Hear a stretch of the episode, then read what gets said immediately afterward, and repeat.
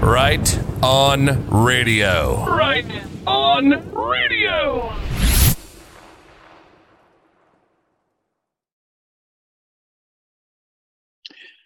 Good evening and welcome to the Saturday evening sermon.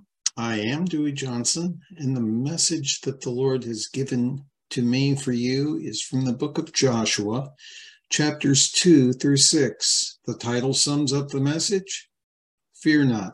Let's look to the Lord. Father, I thank you that you are a God of peace, a God of confidence, a God who prepares your people even for the difficult times that we face.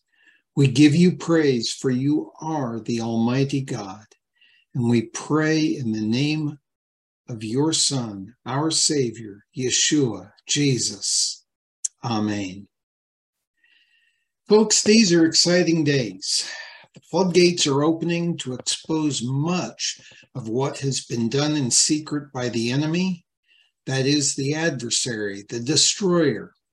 But not only is the evil being brought to light, the co conspirators, the human vessels of the enemy, are being brought to justice. That's exciting. We may not see it all up front right now, but it is happening. You know, I do identify with Rabbi Jonathan Cahn, who has said that as he has read through the Tanakh, the Old Testament, in his younger days, he often thought, wow, it would be really cool to live in Bible times. You know, I often thought that same thing as I began reading the Bible through at least once a year, starting in about the fifth grade. That desire has grown through the 50 some odd years since I began. But like Rabbi Cahn, the realization hit me recently. We are living in Bible times. But is living in Bible times easy? Uh, absolutely not. That is trying to live in our own power. You know, we can only make it through these times as we learn to lean on God as we depend on the indwelling presence of His Ruach HaKodesh, that is, His Holy Spirit, to empower us to live self controlled, upright, and godly lives that attract others into His kingdom. A major event in the early days of the nation of Israel, just after they had crossed over the Jordan into the promised land, demonstrates the necessity of God's intervention to enable us to live victorious lives in the face of great opposition and enemy attacks. Joshua had just sent two spies into Jericho to surveil the city to prepare for their first battle encounter. They arrived and stayed at the home of Rachav, Rahab, but their arrival did not go unnoticed. Their arrival was reported to the king, and we'll pick up the narrative in Joshua chapter 2. Here goes. The king of Jericho sent a message to Rachav Bring out the men who came to you and are staying in your house, because they have come to reconnoiter all the land. However, the woman, after taking the two men and hiding them, replied, Yes, the men did come to me, but I didn't know where they had come from. The men left around the time when they shut the gate when it was dark. Where they went, I don't know, but if you chase after them quickly, you will overtake them. Actually, she had brought them up to the roof and hidden them under some stalks of flax she had spread out there. The men pursued them all the way to the fords of the Jordan. As soon as the pursuit party had left, the gate was shut. The two men had not yet lain down when she returned to the roof and said to them, I know that Adonai, the Lord, has given you the land. Fear of you has fallen on us. Everyone in the land is terrified at the thought of you. We've heard how Adonai dried up the water in the Sea of Suph ahead of you when you left Egypt, and what you did to the two kings of the Amori on the other side of the Yarden, Sihon and Og, that you completely destroyed them. As soon as we heard it, our hearts failed us. Because of you, everyone here is in a state of depression. For Adonai, your God, He is God in heaven above and on the earth below. So please swear to me by Adonai that since I have been kind to you, you will also be kind to my father's family. The first principle that we must realize and with which we must encourage ourselves is that the enemies of God are far more afraid of Him they should be, and of his servants, that's us, than we should ever be of them. Let me repeat that. The enemies of God are far more afraid of him and of his servants than we should ever be of them. The Word of God tells us that perfect love, which is God Himself, casts out all fear we as believers should never be giving in to fear. That's what the enemy wants. That's what the enemies here on this earth want is that we would be in fear. That's why we have things like so called vaccines and masks and distancing and so forth to try and keep us afraid of what is happening in our world. But if we are listening to the Lord and He is speaking clearly through the prophets that He is raised up in this hour, we know that this is not a time to fear, but rather a time to celebrate, to be joyful and to be confident in the King of Kings that he will subdue those that are mocking him, those who long to destroy us, and those who are opposing his perfect will. Now the spies returned to Joshua with this good news. Then the two men returned. Descending from the hills, they crossed over and came to Yehoshua Joshua, the son of Nun, and reported everything that had happened to them. Truly, Adonai has handed over all the land to us, they told Yehoshua. Everyone in the land is terrified that we're coming. Well, it wasn't just the people of Jericho that were terrified.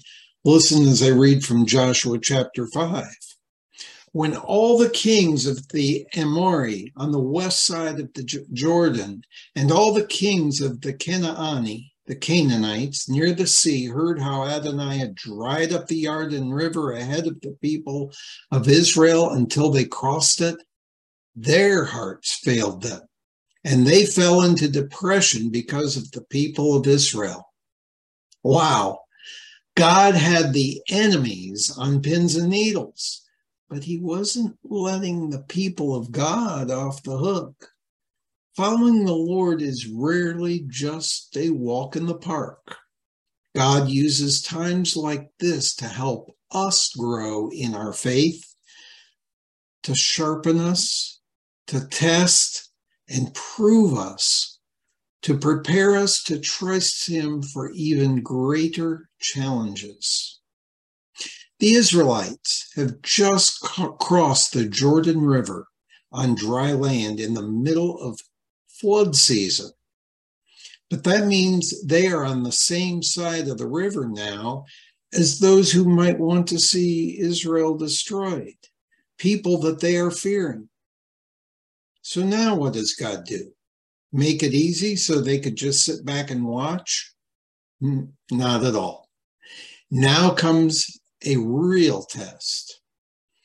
It was at that time Adonai, the Lord said to Yehoshua, Make yourselves knives of flint and circumcise the people of Israel again a second time.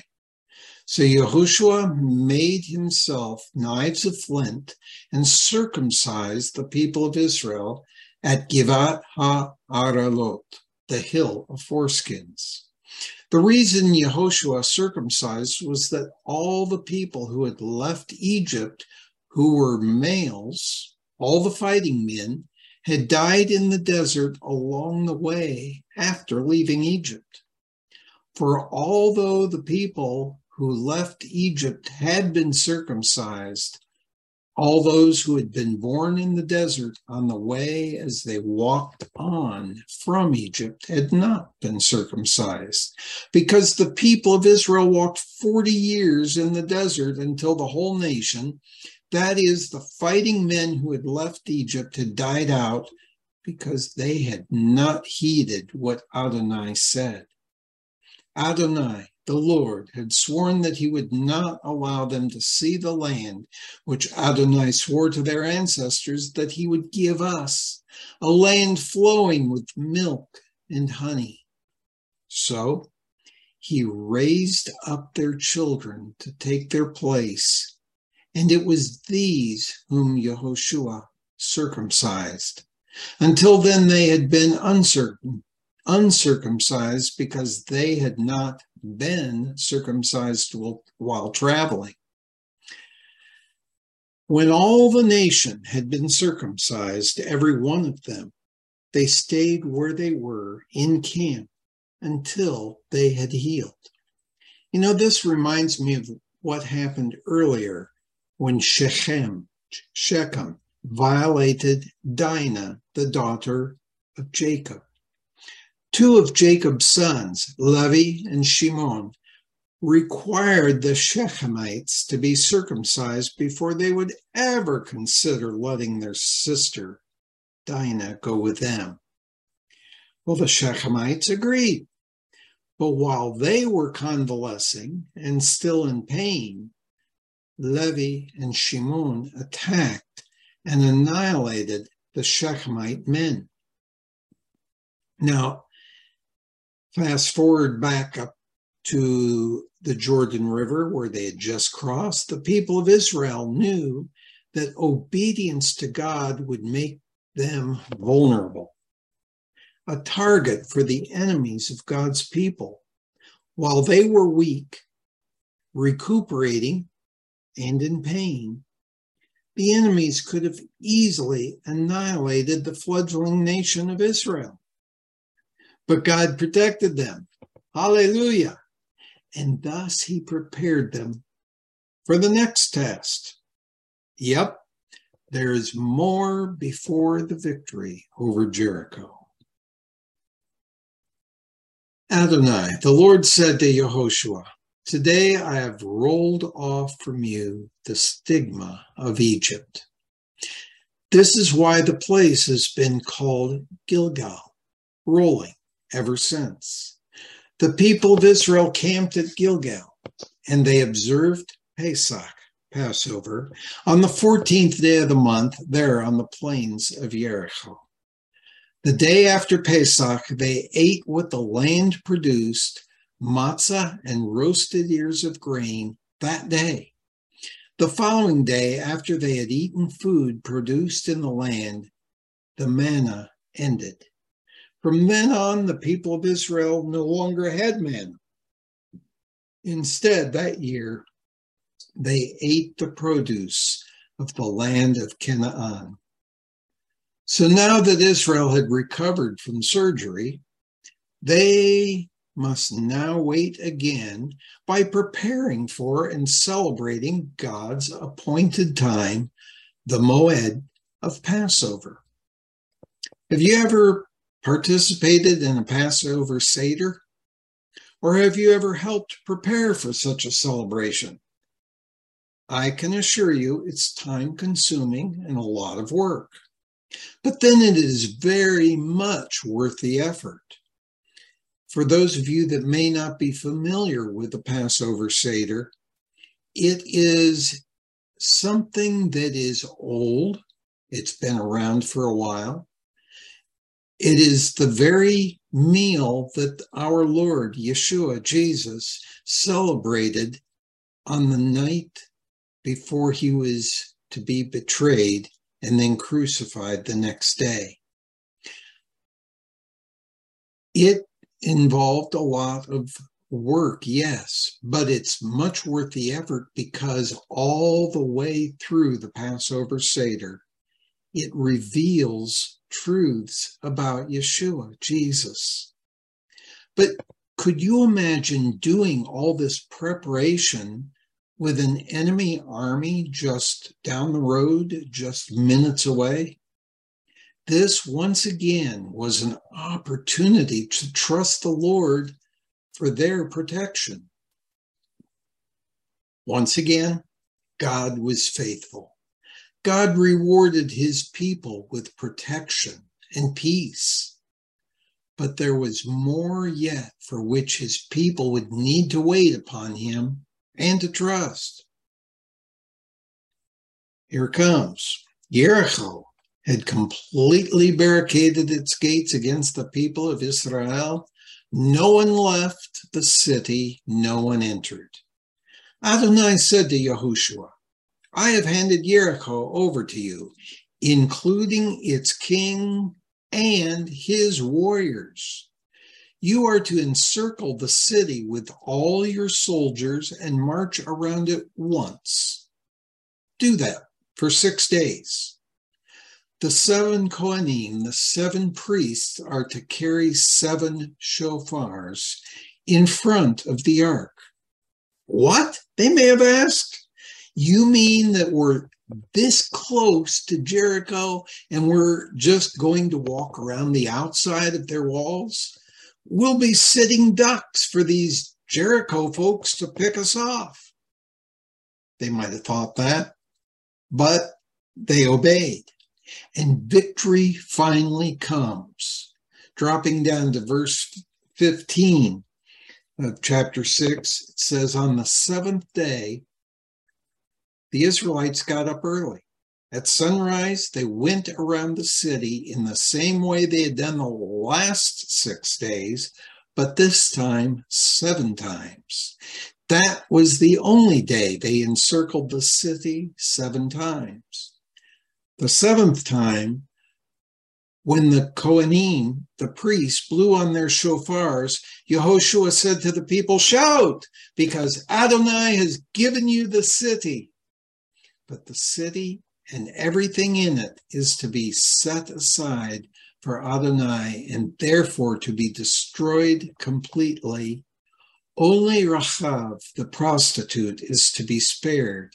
She and everyone with her in her house, because she hid the messengers we sent. So you keep clear of everything reserved for destruction. If you bring a curse on yourselves by taking anything set aside to be destroyed, you will bring a curse on the whole camp of Israel and cause great distress there. All the silver and gold and all the brass and iron utensils are to be separated out for Adonai and added to the treasury of Adonai. So the people shouted with shofars blowing. When the people heard the sound of the shofars, the people let out a great shout, and the wall fell down flat. So that the people went up into the city each one straight ahead of him, and they captured the city.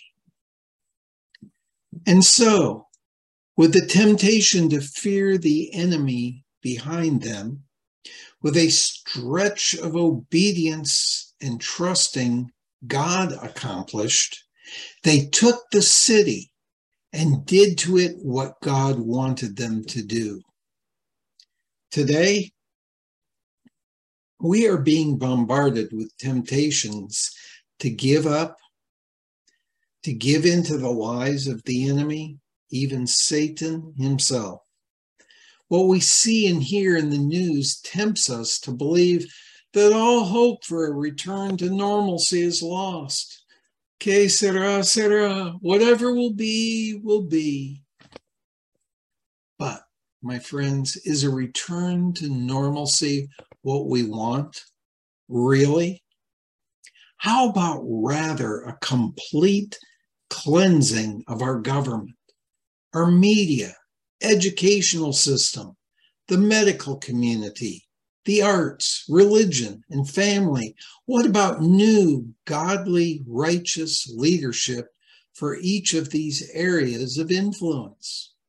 Oh, yes, we were told that Christians shouldn't get involved in government and leadership in the community. And unfortunately, we listened. And where has it gotten us? No, we can no longer sit on the sidelines and shudder in fear what, of what is coming our way. We must let go. Let go of fear. Trust wholeheartedly in the goodness and the grace of God and commit ourselves to pray for our country and for our world, for God's shalom, His peace, His righteousness, His blessing to rule and to reign. Let's pray. Heavenly Father, the time has come. You are in the process of defeating our enemies. But the time has also come for your people, believers, to get off of the sidelines, to get out of the bleachers, to get onto the field and pray, to act, to be involved in making a difference in the world around us.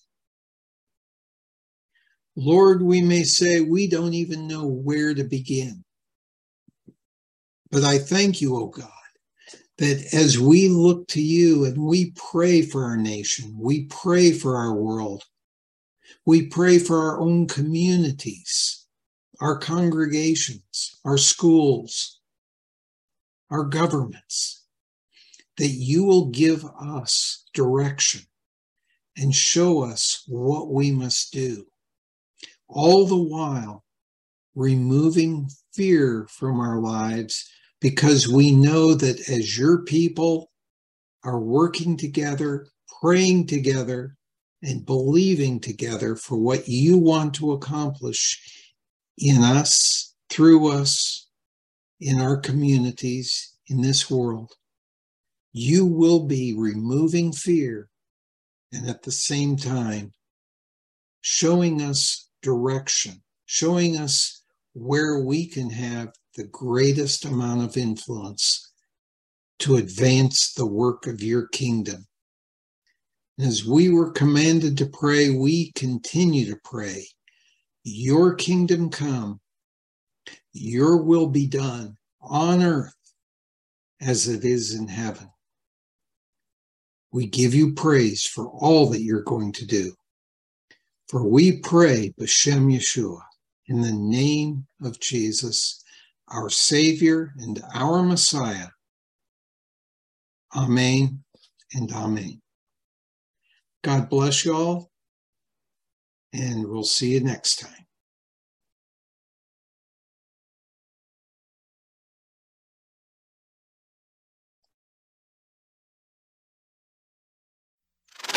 Right on, right on, right on.